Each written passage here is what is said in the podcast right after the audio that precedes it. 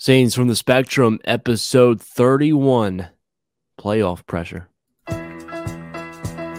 Ilyasova. Here's McConnell. Can he get it off? Yeah! And the Sixers win it! Seven seconds to play. Iverson against Gill. The crowd on its feet. Allen for the win. Yes!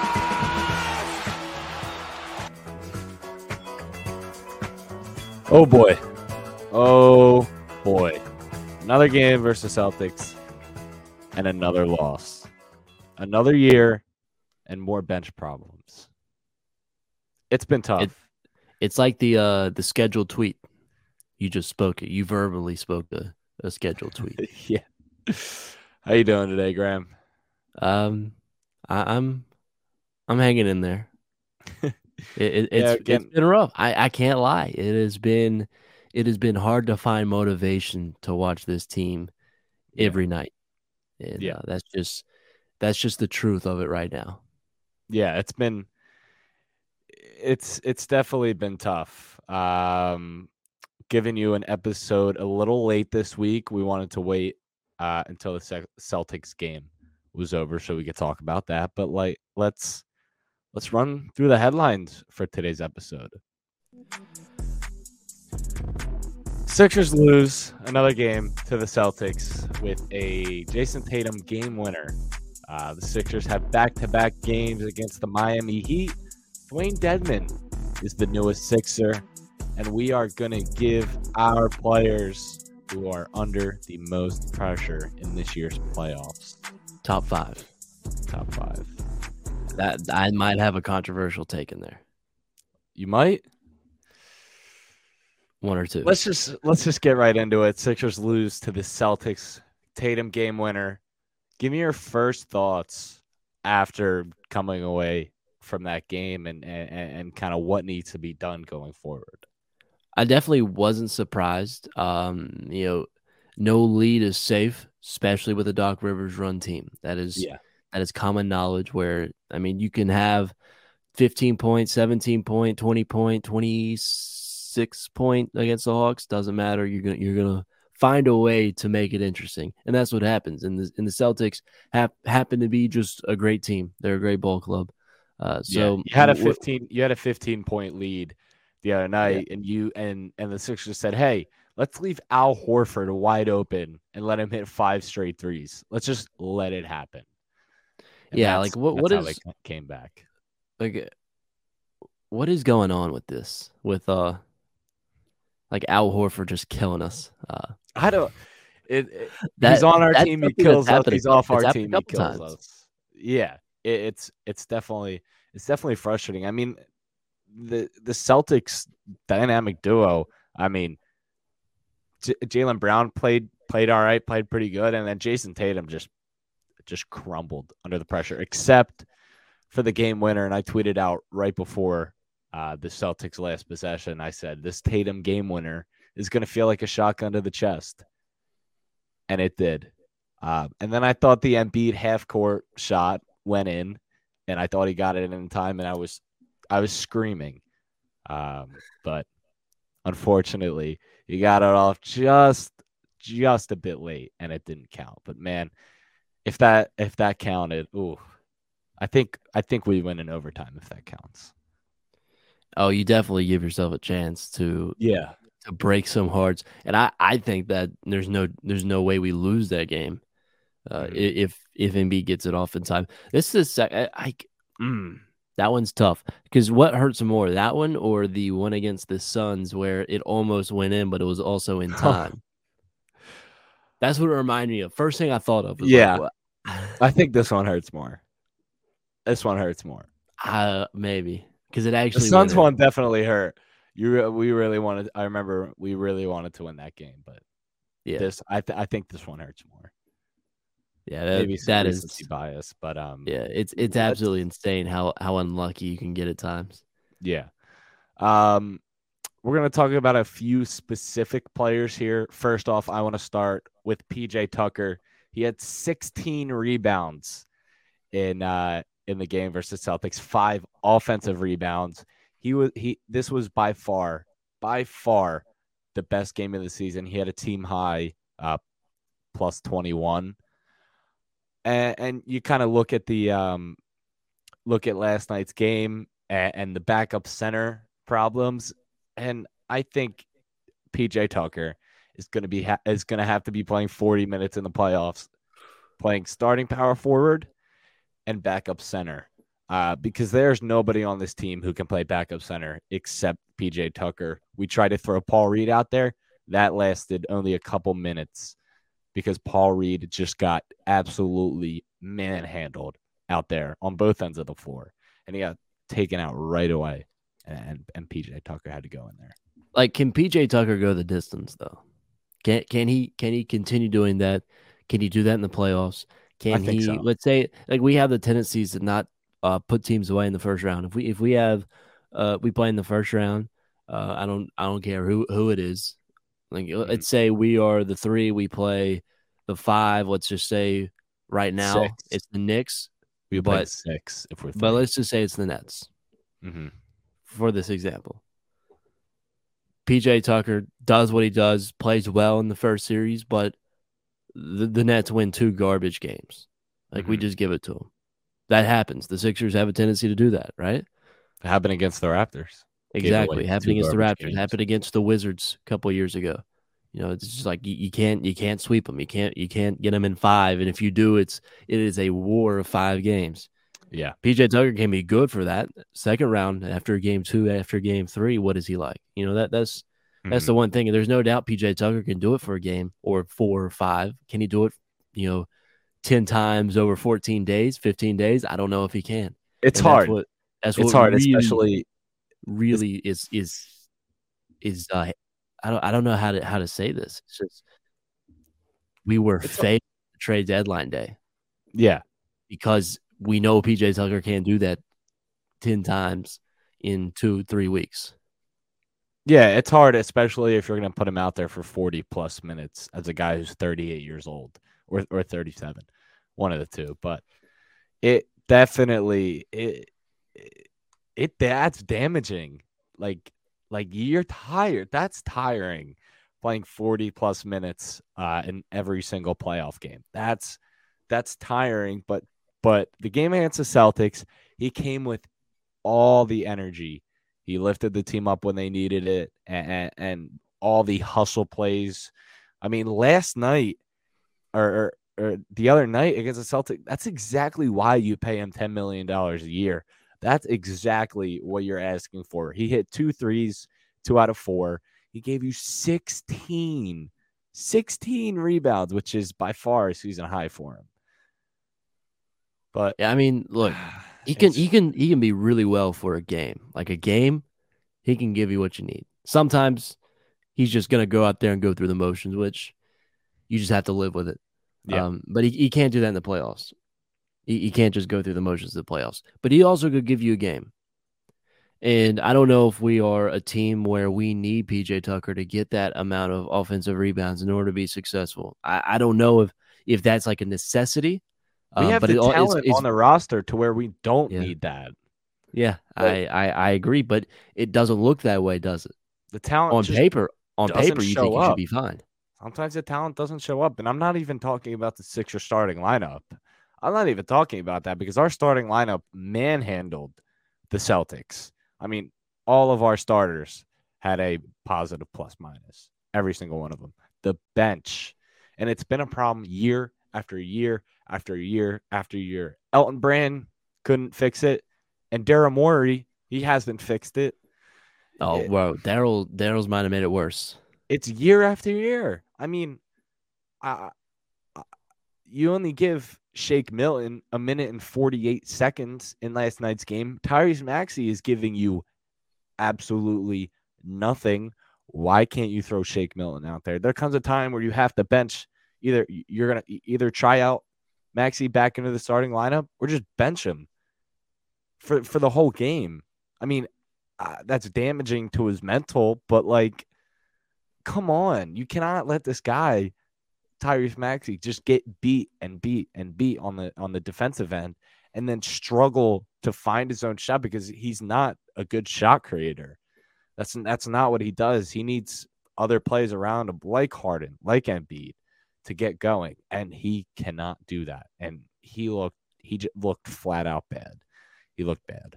Yeah, I want to talk about uh, Shake Milton real quick, and I, am going to pose this question: Is that have we failed Shake Milton, or has Fake or has Shake Milton failed us? I think it goes both ways. Uh, I I believe so because there is times where we have failed Shake Milton, and there has been times where Shake Milton has failed us. I mean, you look at, I would say, I think it was the playoff series against the Hawks where Shake Milton won us a game. Uh, there could be a time in, in this year's playoffs coming forward where you need you just need that that Shake Milton game, and he can't give you that if he's getting no minutes. I don't see why he's out of the rotation. I I don't I don't I don't see why. Yeah, we are definitely in need of a Shake Milton game. Uh, another one is where you know you talk about and we talked about the starting lineup. We talked about him on the bench, um, but really, Maxey playing bad does not equate to De'Anthony when he plays good. Like yeah. like Maxey's worst day and De'Anthony's best day, you're gonna take that ten times out of ten if that happens for the team, right? So if Maxey mm-hmm. plays bad but Melton plays good, this team is better off with Melton getting majority of those minutes, especially from the guard because of the way that he can defend. And in a playoff series, you got to look at a way you have to start Melton. You, you yeah. have to defensively. You, it's a nightmare with Maxey and Harden really starting games. Harden, I yeah. feel like his defense gets better as the game goes on because he's usually not locked in, in de- on defense, especially yeah. in the beginning of games. You know what and, I you know you know what I think it's time for? What? I think it's time for Doc Rivers to show us that third starting lineup. We don't know what it is, but I think it's time for him to bring out a new starting lineup. I would think it ha- it has to include both Maxey and Melton. I think it would be the three guard lineup of Harden, Maxey, Melton, either Toby or PJ, and then Embiid. Which we've seen that in the middle of games before, and they've done all right. I mean, nothing crazy, but they've done fine. Uh, I'm really, I'm just very interested in seeing what this with what this third starting lineup is, and I I want to see it. I want to see it. I think everything's I, on the table right now. I think I know what it is. What would you What would you say that is? I would say it is Harden, Maxey, Melton. Like it has to be that. Mm-hmm. It has to be Harden, Maxey, Melton, and it has to be Embiid at the five, non-negotiable, right? And that leaves the four, and it's got to be PJ Tucker. Yeah. You need you need another roamer. You need someone that that can play help defense. Uh, that is a good communicator. Tobias Harris is none of those things, and so yeah. uh, especially when you have Harden and Maxey on the floor together uh, in a lot of these teams, but their best players are guards. Uh, you're going to go against a Jalen Brunson, a J- Jaylen Brown, Jayson Tatum type of player. You're going to go against some ball dominant Donovan Mitchells. I mean, there are plenty and plenty of these guys that are out there in the Eastern Conference, and you're going to need someone over the top rather than Embiid getting in foul trouble.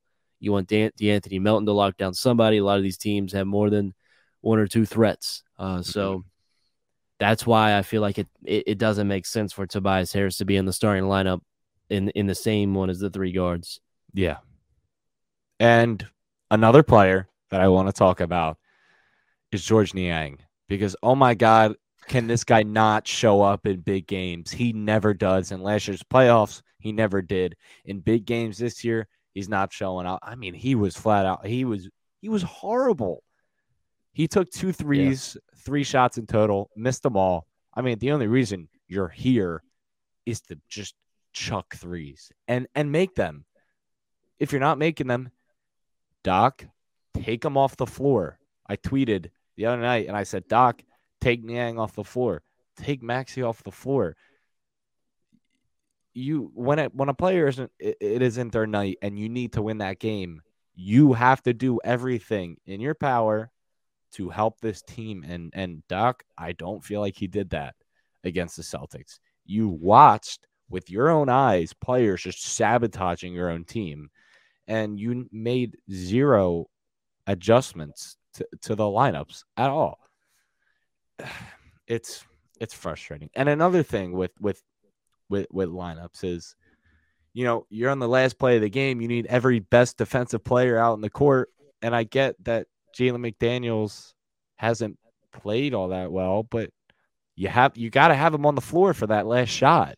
I mean, he did a really a really good job on Jayson Tatum all night long. But you decided not to have him in the game and have Melton guard Tatum for that last shot. And I know Melton is a good defender, but Jalen McDaniels showed all night that he could guard Jayson Tatum.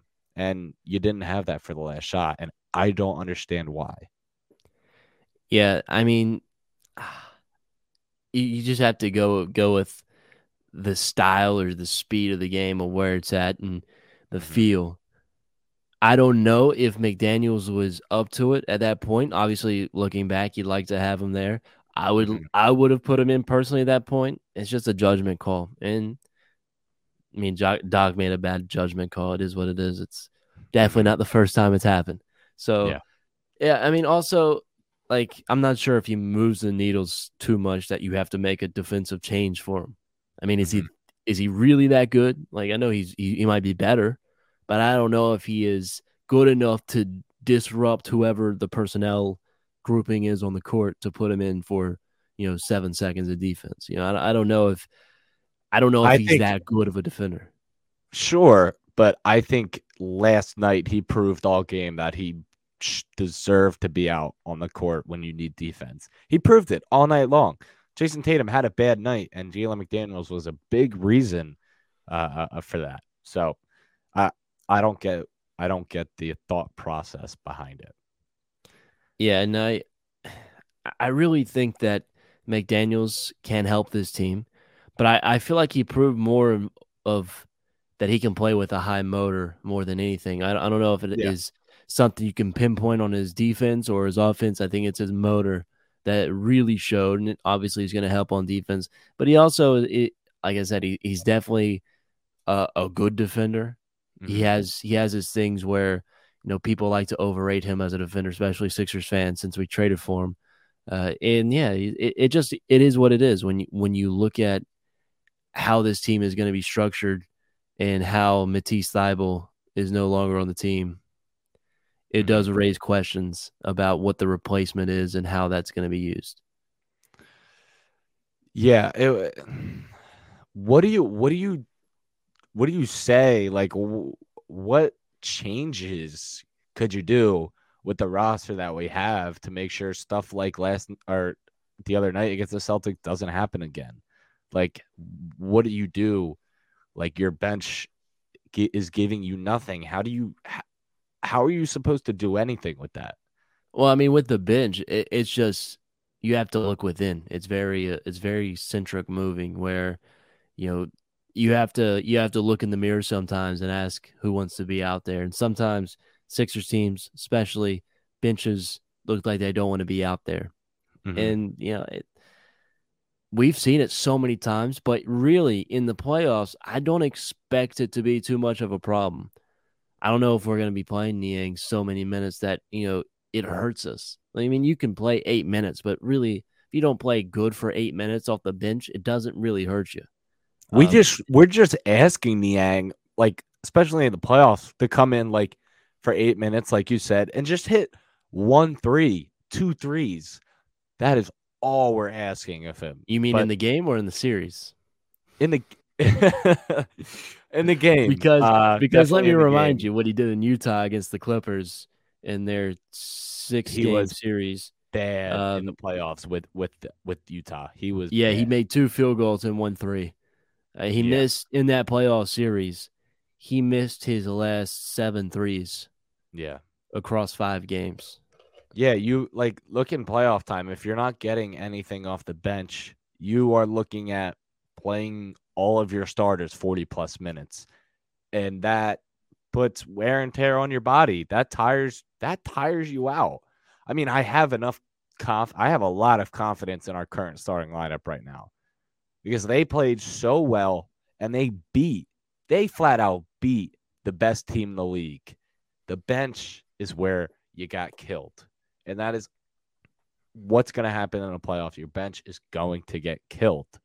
you have to have Harden or Embiid on the floor at all times. And and they were last night. Um, Harden played 41 minutes, but you really didn't get anything out of Harden. He had 21 points, but shot five for 16. Uh, shot two for eight from three. He made all nine free throws. But we need a little more. We need way better efficiency um, out of out of Harden. I'll ask you this. So, from the game specifically against the Celtics, what are you looking into more as a storyline? Is it is it the starters playing the way they did, or is it the bench being bad? Um, obviously, I would like to look more into the positive things, but the negative things, like the bench playing so bad, it, eh, that just like takes takes it all for me. Um, I think that's a bigger storyline because that that's going to kill you in the playoffs. It's just going to kill you. That's what's so you're saying it, it outweighed. It outweighed. Yeah. Mm-hmm. Okay. Which is, I mean, it's kind of on cue with how the game it went. So yeah, yeah, like like that was a that was a playoff game. That felt like a playoff sure. game. Absolutely. I mean, it it was one hundred percent a playoff game. The atmosphere was playoffs. The the coaching decisions were playoff ish. Um, obviously, it's going to be bumped up a couple times, especially. Um, you know that remind me of a game one of a playoff series. Yeah, it wasn't a Absolutely. game four, game five, game six, but it was a game one of a playoff series. Absolutely. That that is what it reminded me of. Mm-hmm. And the Sixers, like I said, I, I think that the Sixers are going to ask their starters to play 40, 42 minutes, 44 minutes a game in the playoffs. And Which I, think, think I, I think they could. Harden has been playing. He he was leading the league in minutes for a little bit there. Um, PJ Tucker's. I think he's fine with playing 38 plus minutes. Um, I don't know if I want Tobias Harris playing 40 minutes, but I mean, what other option do you really have? Um, I think I'm fine with our starters playing playing 40 plus minutes. In reality, this team has too many holes to make it to the Eastern Conference Finals, and everything, every road basically right now leads to a second round exit. I disagree on us having too many holes. I just think it's one hole, which mean could mean a lot, but the the one hole is our bench. I'm yeah. Fine. Well, you you you have the bench, then you have I'm the overextension in minutes. You have the overextension in minutes with Tobias and PJ. You have to pick one to give too many minutes to. Which and that's I'm not that's not like, a situation you want to be in. Tobias hasn't played bad at all the last few nights. I mean, last night or the other night against the Celtics, he played great. I think he had a good game. I mean, he hit two threes pretty quick. They were pull up transition threes in that first quarter. And then you look back um, to Thursday night. I think it was Thursday night against the Grizzlies. He hit four threes, which was an amazing comeback, by the way. We haven't really talked about that much, but but that Grizzlies game, uh, that was kind of a Tobias game. Uh, he hit two very clutch shots in that game. He had three threes. He shot 66% from the field uh, against the Celtics. He had 19 points. He was a plus 18 that's that's a good Tobias game. If we're getting that out of Tobias in the playoffs, I'm fine with that. I can't complain. Do you do you think we get that out of Tobias in the playoffs? I don't know. Because I think we get one game of that. I think we get one game of series of Tobias. See, we could get this Tobias that we have right now, or we could get game six versus the Raptors Tobias, where I think he missed 11 threes. So there's two different Tobiases that we could get. Um, which right now I'm leaning towards thinking we're going to get current Tobias Harris in the playoffs, which I'm praying because I think that's one of your most, that's one of the most important players that if they're playing well, I think your team's going to win because Embiid's going to play well, Harden's going to do his thing, PJ's going to run around and do everything. Melton is whatever. I think he needs to shoot more. But Tobias is that guy where if he's off, it's it's bad. It's really bad. Look, I, I really think that we see neither what the Tobias at his best and Tobias at his worst. We just get Tobias Harris. And the reason because of that is he's going to make his shots. He's going to miss his shots. He's just going to be Tobias. It could win you a game for sure. I don't think he can lose you a game, which is I good think- until the fact that you need you, until you need a win. I think he could lose you a game.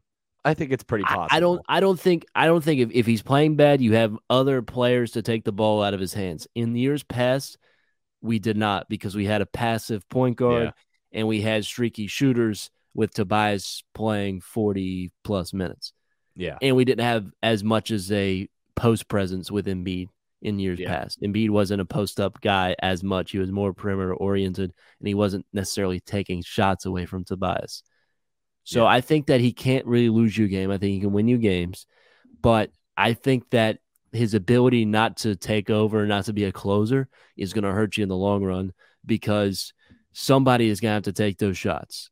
And for the Sixers, and in the current day NBA, this is, I don't know, this is a hot take, but in the current day NBA, to win and be successful in the postseason, you can't have your big man be the closer. And we saw that in the Hawks series with Embiid's turnovers at the end. It, you're if you want if you want to be good, your guards have to close games. Well, I think And- Embiid's a way way better player now than he was in that Hawks series. He's still not a closer. Yeah. I mean, I, I- I just- I, we do have guys on this team who get hit some pretty clutch shots in, in crunch time. It's- uh, and we've seen it's it. too easy. It's too easy to get doubled and triple teamed in the post and Yeah. turn the ball over, and uh, especially if you try and dribble your way out of it. So which is going to happen in the have a- playoffs. Embiid is going to get tripled every game, yeah, every for sure. possession. So- So we're going to need guys to hit some tough shots and play very well I and mean, handle a- the ball. asking asking anyone other than Embiid to come up big in the playoffs is scary, especially when you have James Harden on your team. Yeah, I mean, Which, if um, I mean if Harden if Harden is twenty and twenty points, eight assists, we lose. Mhm. If that's what he averages during the season, we lose. And that's what I mean. Same thing he did last year. I think De'Anthony Melton needs to take more shots. I think that okay, you could say that. I think that he needs to be more offensively than just a shooter, Yeah, like I j- agree. the three point shooter. If he's just going to sit there and you know make or miss threes, be you know thirty three percent, forty percent from three point range, uh, we already have Niang to miss those. Like Well, we don't need I mean, anybody De'Anthony taking up Melton. more misses. De'Anthony Melton is a very, very poor finisher at the rim. Yeah. So we can already say he's never going to do that because he sucks. He just sucks at it. He can't finish around the rim. Yeah, we already have Um, Tobias to do that as well. So look, I, I think that uh yeah, De'Anthony Melton can can can be at times poor, but I would love to see him be more involved in a pick and roll game. I would love to see Yeah. him uh draw attention from a defense and pass out of it, become more of not a necessarily a playmaker, um, but a secondary mhm. like handler of of or okay, I'll say it, a secondary offensive initiator. That's what I think Mhm. Melton can be. Uh, so Yeah. that doesn't necessarily mean shooting. That could be, you know, taking elevator screens, backdoor Mhm. cutting, uh, throwing lobs. Uh, he can be what which what I would like if I I I, I would like to see Melton, who's ever whoever is guarding him, which is usually going to be someone that is not great on ball, usually good off ball defender. Whoever is guarding De'Anthony Melton, which what we've played, I would love to see Embiid be a ball handler and Melton be the screener in a pick and roll. Really? Yeah, That'd be I, I think that that is something that could work, uh, especially if a team plays with a lot of on ball pressure, Yeah. like the Boston Celtics. Make them pressure Embiid in a mismatch, and then Mhm. Embiid's going to draw fifty. So what the Jazz did, the Jazz play very tight defense. You put Embiid, you put Embiid with that type of pressure with a mismatch, he's going to drop sixty. So Yeah. What do you I- like? one thing I'd like. I think Melton can pull it off. I think Yeah. Melton has the skill set Oh, to pull yeah. that off. Yeah, I think, I think Melton could contribute a lot more than what he's giving right now. Uh, I, I definitely think so. But um, what do you what, what do you what what would you like to do with Tyrese Maxey? What what do you think is the move here? Is it going to that third lineup? Is that just putting Maxey back into the starting lineup uh, for Melton? I know we talked about this a little bit, but like, I feel like we're not talking about it enough because this guy's just bad. Like, he's just playing bad. There's no other way to put it. There's really no Look, other way to put it. I'm playing Maxey with James as much as you possibly can without starting him. Yeah, I think he needs. I think he needs James and Embiid as much as you can. But obviously, if he wants to play with Embiid, he's gonna have to get hot. yeah, I mean, we can't we can't waste Embiid minutes with Tyrese Maxey trying to get out of a funk. yeah. We're just I mean, there in, that- was in this stage of the season. We just we just can't afford that. Yeah, I mean, he had eight points. He shot four for ten from the field and shot 0 for two from three. I mean, there was times where he was so hesitant to take a three, um, and he just made he just made poor decisions and played horrible defense. And uh, we've known he was a bad defender, so I'm not going to really get on him for that. But like, we need more, and we're there's obviously we're gonna get that one game in the playoffs where Maxey just goes nuclear. I mean, we had that last year against it was I it might have been game one versus the Raptors, or or it might have been game two or or or, or five. I'm not sure, but there was one. You're gonna we're gonna have that one Tyrese Maxey game where he goes nuclear, which I think we need that more. We need it more. He hasn't really been doing that this year. With the way that Tyrese Maxey is currently playing, he um he's a strikingly bad bailout shooter. Yeah, which like he, he can't just make a shot. Jayson Tatum, he can just make a shot. Like he, Jayson Tatum is the ultimate bailout shooter. hmm Like you can play great defense on Tatum and he gets a shot off with like two on the shot clock and he makes it. like, Like, you that can game play- winner last night. You can you can play impeccable defense for 20 seconds and then he'll still make a shot. I don't know if Maxey does that. I don't know if I don't know if Maxey can can withstand 15 seconds of just really good defense and still make a shot. Yeah, I don't think he can do that. And uh, like you could have bad games and still make big shots. As Jayson Tatum. Jayson Tatum before that shot was six of sixteen, two of seven from three, was fifteen points in the most crucial game really of the regular season. He, he sucked. He was terrible, but he bailed out. He bailed himself out. Maxey needs to learn how to bail himself out because we just have stinkers. I mean, that's all. That's all it is. We just have stinkers. If We- Maxey can't bail him out, we we just have detrimentally bad games. we really cannot afford Maxey to play like this in the playoffs. We cannot afford it. Just just flat out cannot. And if he continues to play this way, he will get benched in the playoffs, I think. I wouldn't say.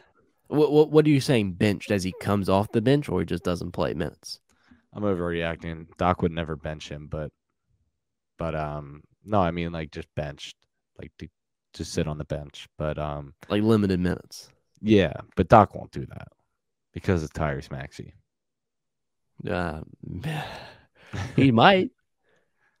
I love it. If if Maxey just having a stinker in the playoffs, just hey, sit on the bench for the rest of the game. I don't care. Yeah, he needs to be held accountable for it, and I think he is with being on the bench. He's not in the starting lineup, so I mean, he is technically being held accountable for playing Which- very bad. Actually, when you look at the numbers between Maxey in the starting lineup and Melton in the starting lineup, the numbers are significantly better with Melton in the starting lineup. So I think it's 'cause- I think it's fine to obviously people are are angry at at Maxey still benched, but if you just look at the numbers, the num- numbers are significantly better.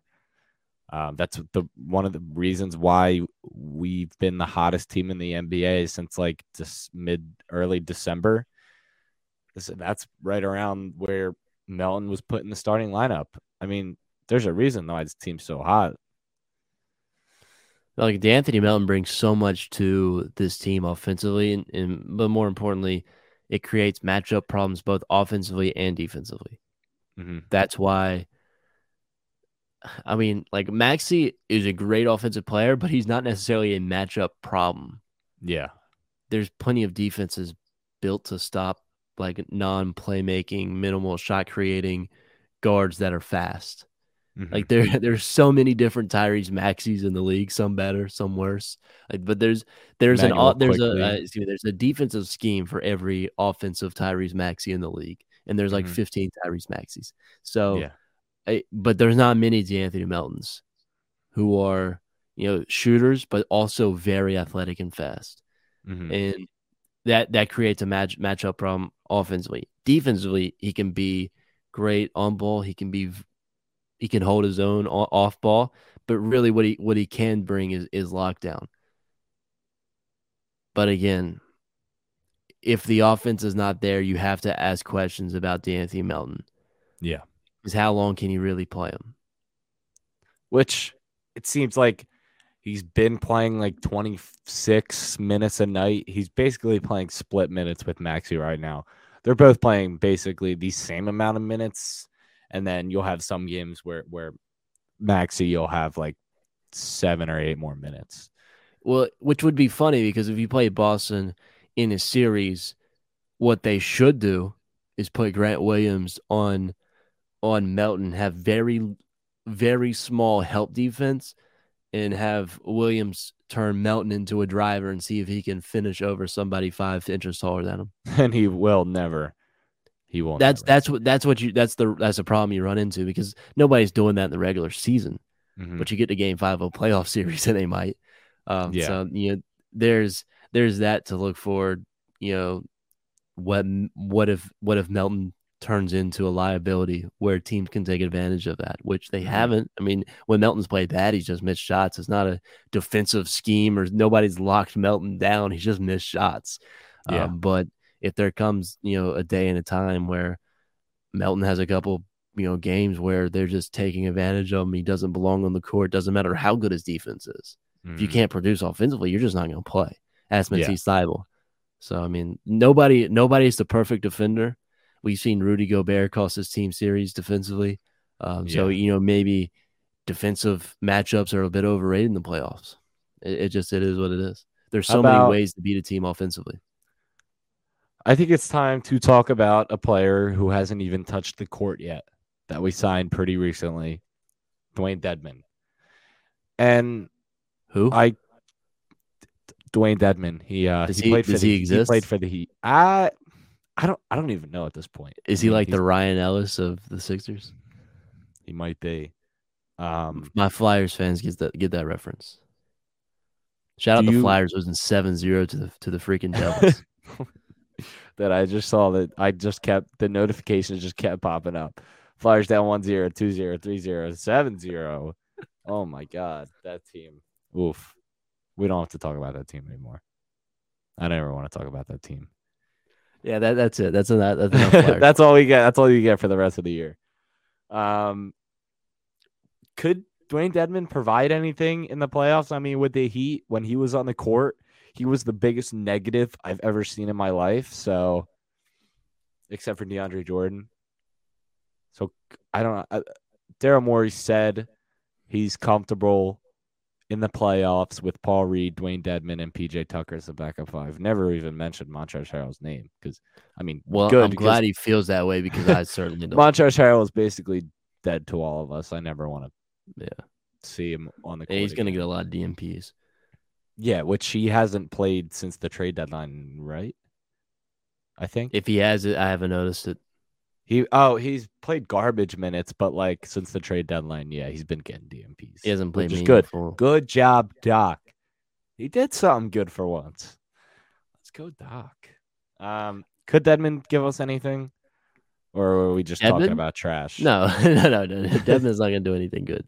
Um, I think that we were failed miserably in the uh in, the in trade the deadline? trade deadline. I think I would have to disagree. I mean, Who did we who did we get that move the needle? I Who- think I think McDaniels what happened? What happened? think- what move happened that we were better from the trade deadline than we were to begin? I think McDaniels was a very sneaky pickup. I think he was a very underrated pickup. Does does he move the needle?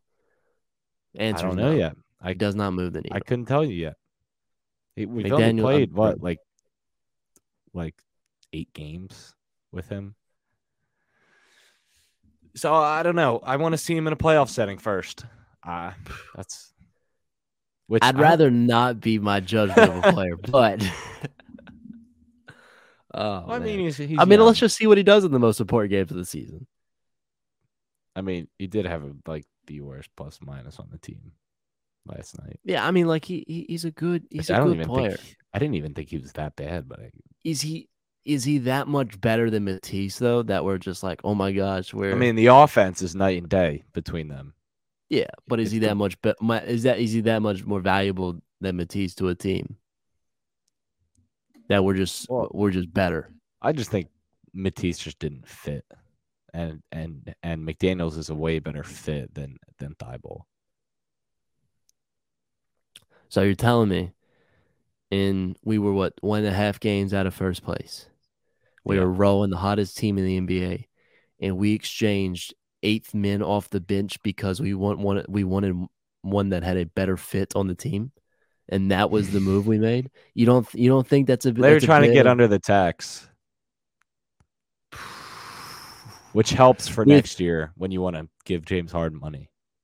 Okay, you want to get a tax to what? Keep Embiid happy because that's not going to do it. There's been a lot of surprisingly a lot of talk about if J if we disappoint in the playoffs and Harden leaves, um, teams are going to be sniffing around to see what Embiid For does. Embiid, would you blame would you blame Embiid for requesting a trade? No, if we, but I don't. we don't make to the Eastern Conference Finals. No, but I don't think he ever will. I I I really don't think he ever would. Um, that's just my honest opinion. I don't think he would either. I don't think he would either. But It wouldn't surprise me, and if we disappointed, about. if if if if we disappoint in the playoffs and it's not his fault and Harden leaves, I wouldn't I wouldn't mind. I mean, I wouldn't hate him.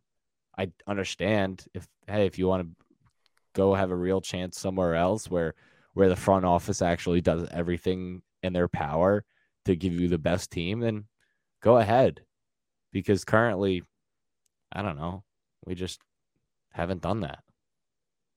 And we we've tried though. Like it's not it's not like we haven't tried. We we have tried. We traded for Tobias Harris and Jimmy Butler. We tried with Al Horford and and and Josh Richardson, which that was a joke of a year, but um we got James Harden and and we're trying. I mean, it's not like Daryl isn't trying. It's just hard. It's hard to Yeah, find the right. I mean, pieces. for sure. I mean, like we got Danny Green for Al Horford. Like th- Seth those, those Curry. are big. Those are big trades. Yeah, like we got yeah, Seth what Curry, happened? What happened to the Daryl Morey that was sending away Al Horford and getting Danny Green and trading Josh He's Richardson washed. for for Seth Curry? What happened to that Daryl Morey? i- He's washed. All right, That, the Daryl time- Morey does not exist anymore. is it time to move on to the end question of the night? Yeah, I think so. We'll Which s- we'll go five to one. We'll go five to one. So we'll each do our five. Then we'll each do our four. Yeah. I want you to start with your your five. Who this season is facing the most pressure in the league come playoff time? We made our top five list, and um, my number five is a duo. I have a duo for my number five. They both play on the Is this team. cheating? No, I don't think it's. I mean, you could Okay. You could pick either one. All right. It's Paul George and I Kawhi Leonard. I have Paul George and Kawhi Leonard at, at- Okay. at, at five. I mean, the Clippers have done nothing but disappoint. Blowing 3 1 leads, disappointing. They've never won a championship since they came into the league, right? I think so. Correct. They never won a championship. Okay. It's time to win a championship for them. You have the right team. You have all the good pieces. You just disappoint in the playoffs. And I think they're going to disappoint again. But that's a good, that's a really good team, that Clippers team. They're one of the most talented in the league, but sometimes they just don't have it. Like, like they can't do it. And you saw it the other night against the Sacramento Kings where they had the lead. They had a 10 point lead, I think with like three minutes left, and you lost in double overtime. You can't let you can't let things like that happen. So that's my Well, they also have the best player in the league on their team, Bones Hyland. Has he done anything? No, I, I don't think he's Clippers played. Right, don't let's think hear, let's hear your number five. My number five is James Harden. I have I have him way higher on my list. I think that James Harden is he has a good excuse if he plays bad, but I think that uh that shouldn't happen. I mean, he he just he was here on the Sixers to do one thing, to be alongside Embiid and have a deep playoff run. Mm-hmm. If he can't do that, he's probably going to cop out and rot the rest of his career in a terrible situation in Houston. Mm-hmm. So with that being said, he's number 5 on the list. Number four is um is I mean, I guess you could you could really switch four and five with this one, but at number four I have Jayson Tatum. Uh, I get it, he's young. You might be surprised by this one, but he put up stinker after stinker in the finals last year. I mean, he's got to prove that he's that guy and not just that regular season guy who puts up great numbers. He's he's got to be that guy in the playoffs, and we didn't we didn't see that last year. That's interesting because I don't I don't have Jayson Tatum on my list, but I I agree with what you're saying. Yeah, He he does he does have some pressure on him. My number four, and again, this is a young player. Um, mine is is Ja Morant. Ooh, see, I was that that's that was probably an honorable mention for me, but he didn't make the list for me.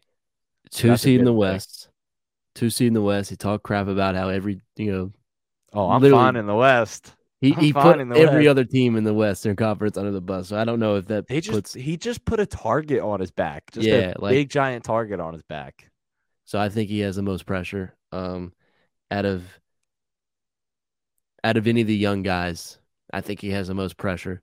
Out of the young guys being Devin Booker, Jayson Tatum, Donovan Mitchell, those type of players, De'Aaron Fox.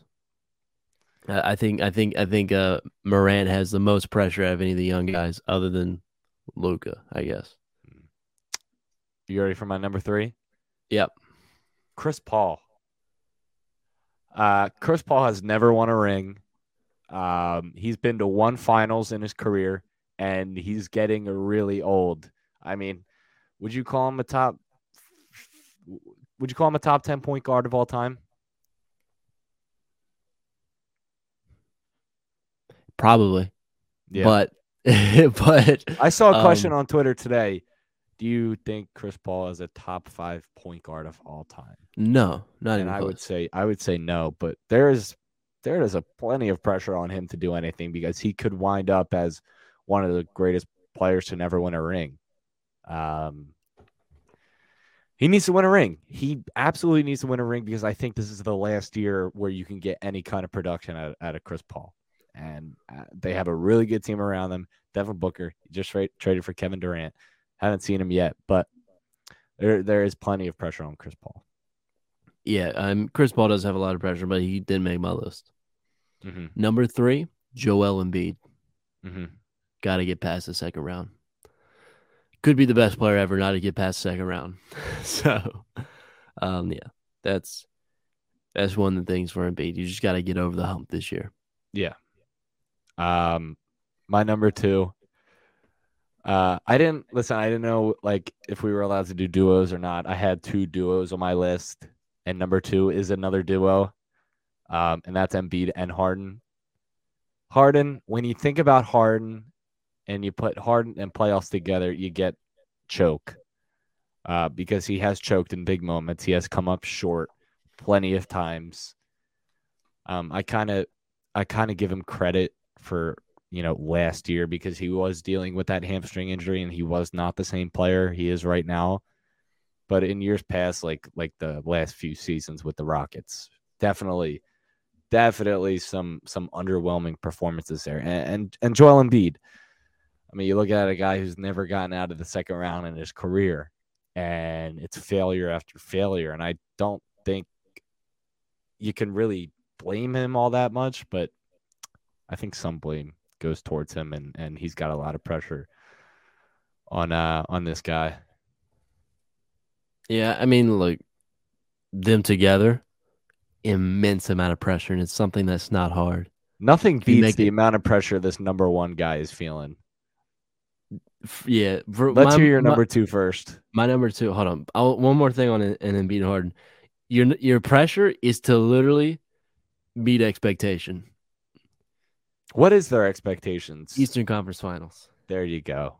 Go to the Eastern Conference Finals. You meet expectations. The pressure's off of you. I mean, it's pretty they- easy. Like it just hasn't been done. Hey, make My- Eastern my- my Conference number Finals, and I'm happy. Yeah, exactly. That's my championship. Um, my number two, uh, Kyrie Irving. I wanted to put Kyrie on my list so bad, but no, I I understand the reasoning for it. forced his way out. You teamed up with another superstar. He's going to be around the six, five seed. Got got to perform in the playoffs. Have to.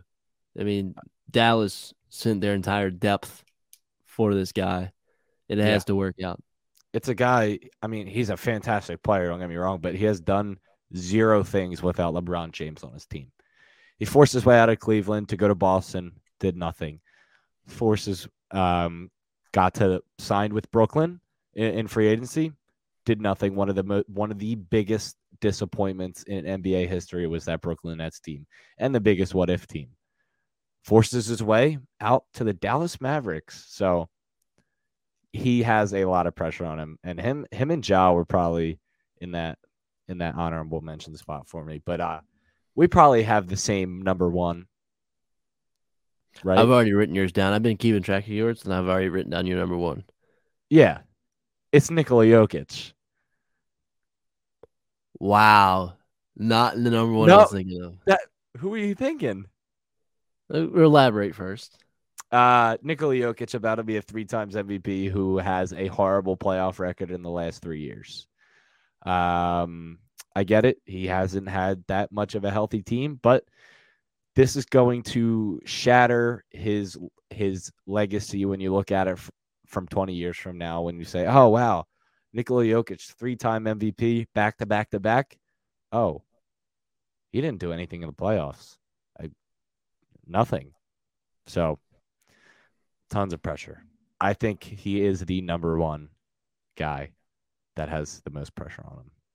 Who did you who did you think I was I could say? see that. I could see that. I'm surprised you didn't have him on your do you, you don't have him on your list? No, I don't. And I it crossed my mind. Um, but I, I didn't I don't feel a certain amount of pressure from No, it's, from if he Jokic doesn't if he doesn't do anything in the playoffs, it's gonna it's gonna destroy his legacy. Yeah, I mean, he's already made the Western Conference Finals.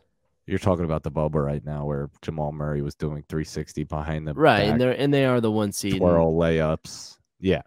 I, I mean, I, I expect them to go to Western Conference Finals because they're probably going to have a pretty easy path. But yeah, I mean, there is pressure on Jokic, but I think my number one has a little bit more pressure. Who's this? Kevin Durant. Oh, that's a good one. That's a I good one. he has the most pressure on anybody. Went, That's a good one. No, that's a let me let me hear it. Let me hear it. Like, he, he literally just went to the Suns to team up with with Book and, and NCP. Like, I I think there's another guy that's what I is he yeah, doing without Steph Kevin Curry? Du- Kevin Durant does have two championships, but they are probably the least mo- least important championships in NBA history because of yeah, least team. impressive championship I've ever seen. One of Yeah. them, one of them is Kevin Durant's. Yeah, The other one is uh is the Bucks. the Bucks. The Bucks have one of the least impressive championships I've ever seen. Oh, let me think about the Bucks championship run real quick. They played. I They forget who in they played a they played a really bad team in the first, round. round. They Don't played. even remember who they played second round. oh, they played They got the Hawks as an Eastern Conference Finals, the worst Eastern Conference Finals team of all time, and they got Chris Paul in the finals. Literally does not get easier. who did they play? I don't know who their first I'm first gonna- and second round team. Let me look it up real quick. I'm pretty sure they swept the Heat first round. Um. All right, Milwaukee's first round. Oh, their their first round matchup, they swept the Miami Heat, who were not good that year. Uh, the second the second round was a great playoff series. I can't believe we forgot about this against the Brooklyn Nets. They won in Game Seven. Oh yeah, the the injury they won they won the injury series. So they If it beat a really if it- bad. If it weren't for the injuries, Brooklyn was winning that 100%. yeah, they so dropped they dropped two games to the Hawks. yeah, I mean, terrible team. I mean, uh, the Bucks won that four two, and then they beat the uh, Phoenix Suns, which I didn't. I just didn't think Phoenix was all that good that year. No. Uh, So yeah, it won- they- was. They were the injury winners of the West. The Bucks were the injury winners of the East. They played each other. I mean, I think with every playoff run comes a little luck of other team getting injuries. I think that kind of happens to everybody, or not. If not everybody, then then most people. I think that one more so though than others. Yeah. Wow, you didn't have Jokic on your. I'm really surprised. I thought you would have Jokic number one on your list. I, I think that he, he has pressure, but I think there's there's other guys that have more. I think Embiid has more pressure than Jokic personally. Sure, but I mean, he's about to win his third MVP and has done absolutely zero things. I just think he has the most pressure because you're going to look, if you think about Jokic back to back to back MVPs like 10 years from now, you're just going to say that's not really impressive considering he did zero things in the playoffs. So that, that that's why I think he has a lot of pressure because this kind of tarnishes his legacy. That's that's really that's really it. Yeah, I wasn't really necessarily looking at looking at it with that perspective. Um, I was just thinking of. I don't think people expect the Nuggets to win a championship. Like, I don't know if they're A lot of people do. A lot other other do. than Nugget fans. Like I don't know if like the national media. Like I don't know if you're going out and picking the Nuggets. I've been listening. I I've been listening like to a lot of like basketball podcasts, like uh, Brian Windhorst and and and Zach Lowe, I think his name is, and they're talking about the Denver Nuggets like like they are the team to beat. Um, like they are that good, like a powerhouse. Which Personally, they're I like think- third in the in the West for me. Why I'm just not. I'm just going- not that high on them. Going back to Ja Morant, why would Ja Morant put such a big target on his back? That is probably the dumbest thing you could ever do. You're not even number one. You're not even the number one seed in the Western Conference, and you're out here on national television saying, "I'm good in the West." I mean, come on. I mean, Come that's on. just Ja. That's just Ja. I think he's gonna welcome it. Probably make him play better. For being honest, You think the that type of Grizzlies do anything in the playoffs? Because I think no. Does Ja do anything in the playoffs? Ja and the Grizzlies. Oh yeah, I think that I think they can make the Western Conference Finals. Really? Yeah. I, They have they have what it takes. They have a guard that won't necessarily play bad. He can have some incredible games. He's great with the ball, phenomenal passer. They have a big that is a defensive anchor. They have every they have the tools. Can I give you They a have to get around. They they do have a, you know, I'm very sorry for this. Of, of you know, it's a tough situation, and it shouldn't be taken lightly. But Dillon Brooks is on mm-hmm. their team, so they do have to deal with that. Can I give you a really hot take about the Western Conference Finals? Yeah. Like a pipe, pipe and hot. Please take. don't say the Kings. No. Okay. Samba. It's a team that's on right under the play-in right now. The Lakers. I wouldn't. I wouldn't be surprised if the Lakers made it to the Western Conference Finals. I knew you were gonna say that, dude. I knew you were gonna say that. hey, Yeah, I- there's no it chance. wouldn't make- surprise there's no chance. sur- There's no chance. dude, they they just had such an impressive win against the uh against the, Mavs, Dallas yeah. Mavericks. I mean, come on. AD looked like a monster out there. He played so well. LeBron is he got a little banged up that game, so I don't know what's up with him. But Jarred Vanderbilt, I wanted him in a Sixers uniform so bad. He played so well. I mean, come on. I think that I think that Lakers team could do it. Yeah, I mean, I also watched Matisse Thybulle drop 14 on him. So Ah, Come on. no, they're good. They're better than what they are right now in the standings. They're better than than the 11th seed. Yeah. I don't. Which- I don't think they're better than the Mavericks, Clippers, Suns, Grizzlies, or Nuggets. I just think the Clippers are going to find a way to disappoint. I I like the Clippers. I don't think they're going to do much except get to the second round. I like the Clippers less than the Suns, about the same as the Grizz. Mhm. And I don't know about the Nuggets, man. I really not that high on the Nuggets. I think that Neither am I. I think they're very beatable. Yeah, I think they're very beatable. I don't think it's. Hmm. I don't who think would it's you very- say? Who would you say is the most overrated team in the league right now?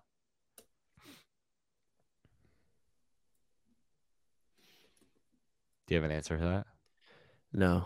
I mean, teams are. I think teams are pretty properly rated right now. Like, I, I mean, if I had to choose, probably the Nuggets. But again, it's not that hard to beat teams in the playoffs when their best player is a center. And I just wanted to bring up something that uh, I just saw from the standings that probably really impressive. The San Antonio Spurs are on a 16 game losing streak.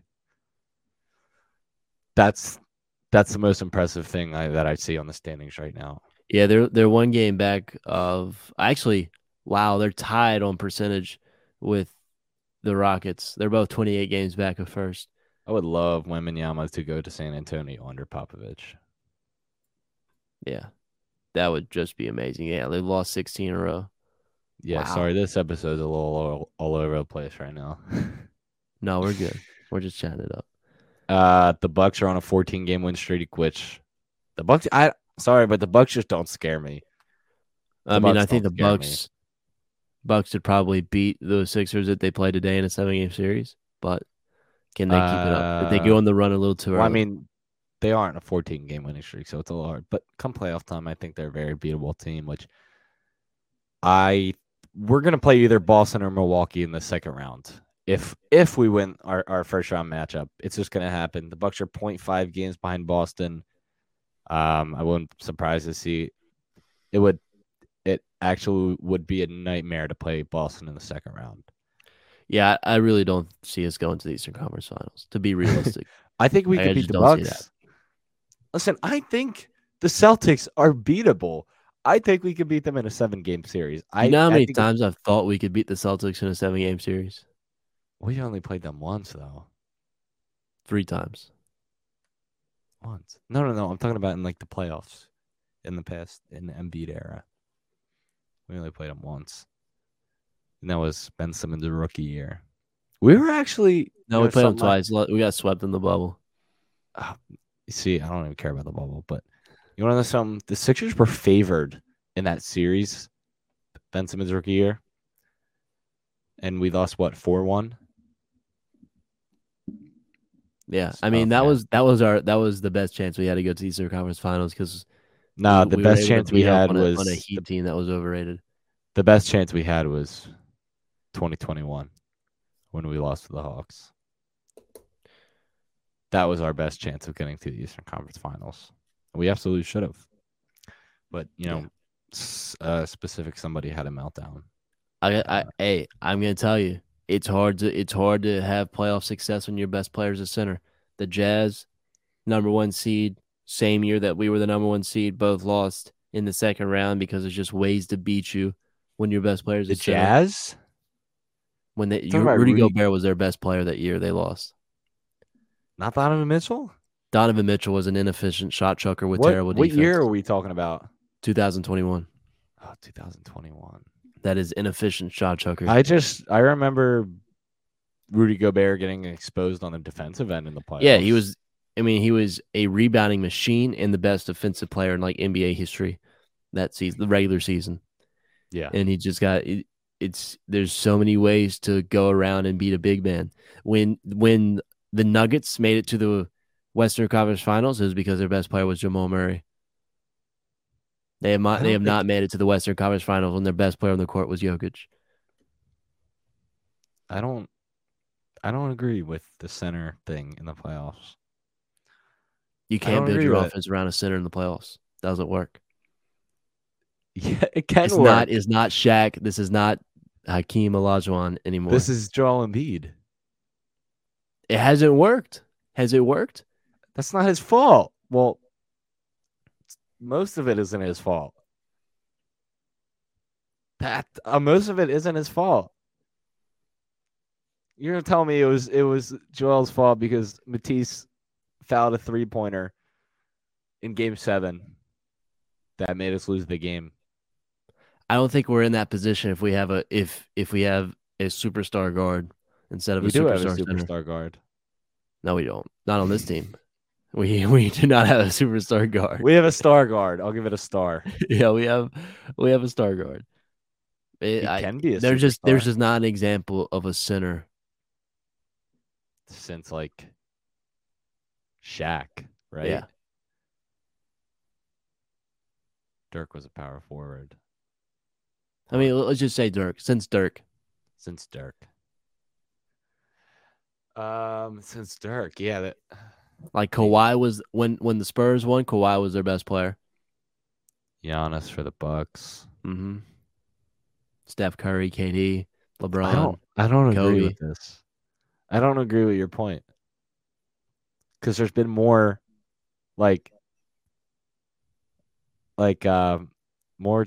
There's just been more like better guards than big men in the last however many years. Yeah, well, the, I'm saying the best big men we've had in a very long time are here, and they've yet to shown up in the playoffs. Who knows? Maybe we can win the finals this year. Like, I actually have put, put Bam Adebayo on the uh, as the best player in the court during the playoffs. You're losing four games. You're getting Well, swept. Heat- well, the Heat stink.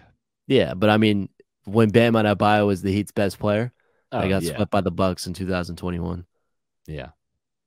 I actually put a fifty dollar bet down on the uh, Sixers to win the finals. Was that a donation?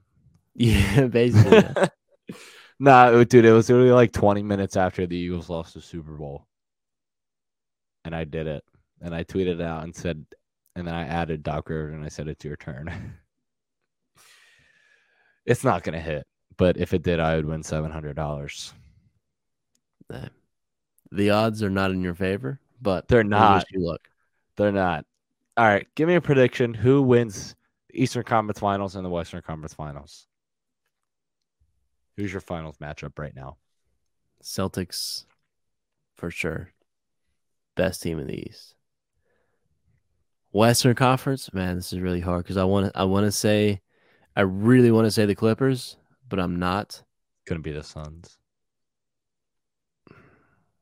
Yeah, Suns. That West Western Conference is very competitive. I Oh. really want it to be the Clippers or Grizzlies.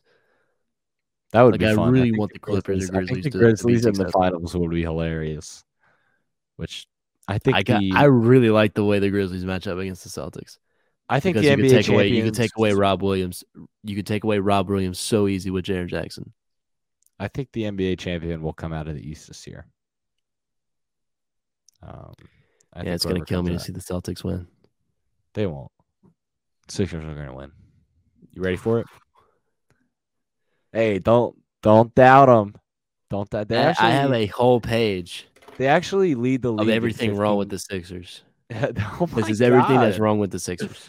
I actually, they actually ha- lead the league in 15 plus point comebacks. If you didn't know, The They are- Sixers.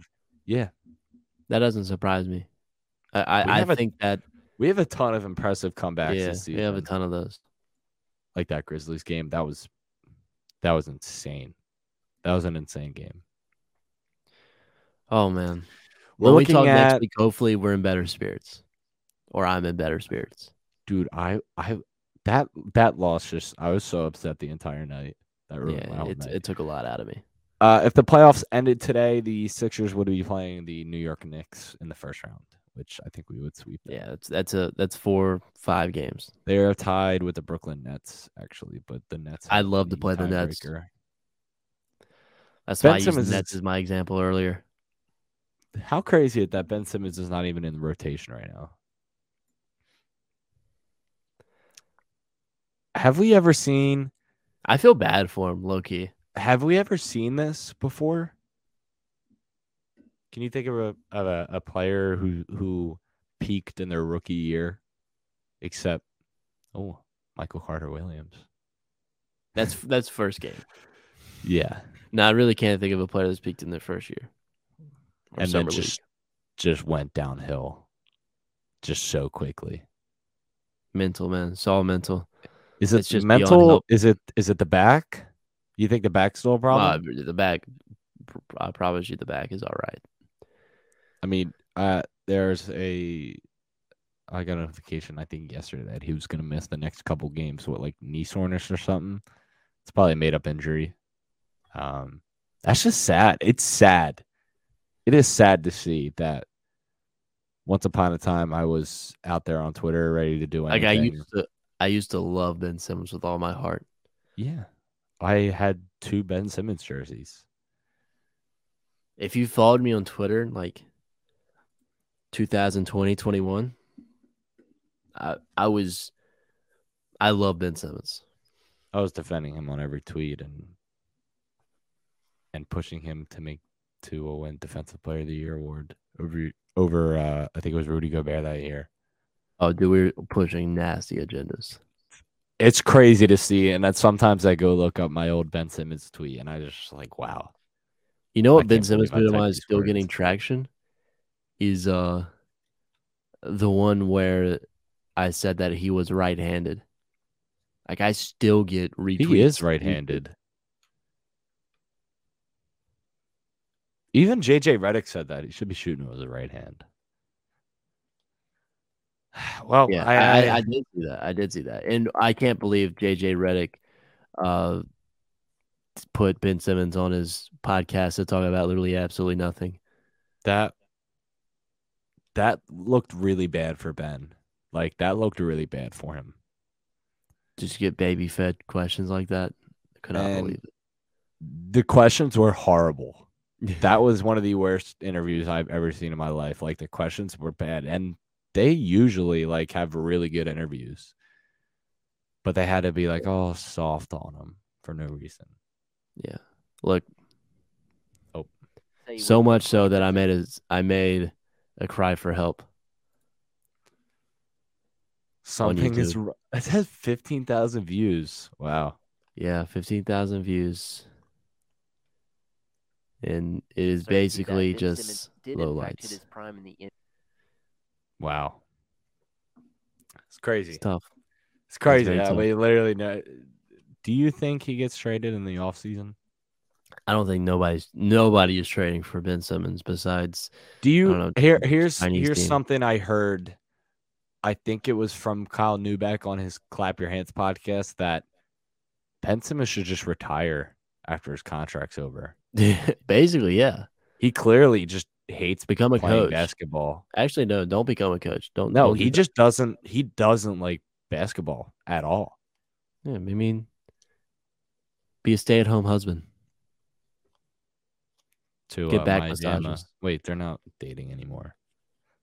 Play Call of Duty ten hours a day. Be a streamer. I'm sure people will watch eventually. He's gonna have to turn off his chat though. Ooh, Imagine that. Imagine how that chat, what that chat would look like. All right. I might have um, to log back into my Twitch account if he starts streaming. I think guys, is that I got all some we things have to get off my chest. Okay. is that all Yeah, we we'll got end- for we'll end it at today's that. episode? All right. Thank you guys so much for watching episode 31. 31 episodes of Scenes from the year. Spectrum playoff pressure. Are we at a year yet? Yeah, we're at a year. Wow. Happy happy one year. Happy one year. Uh, Thank you guys for watching. Make sure to follow our socials out down in the bottom left. Graeme, if you want to point to it. I is it this way. Yep. It's gonna way. be. Is it? Am I doing it right? yeah. Okay, because sometimes it, it messes up. It's weird. At SFTS podcast on Twitter. There's an underscore in there. And make sure to follow our TikTok. Show some love. Subscribe, comment, like, rating, whatever you need to do. Thank you guys so much. Have a wonderful rest of your week.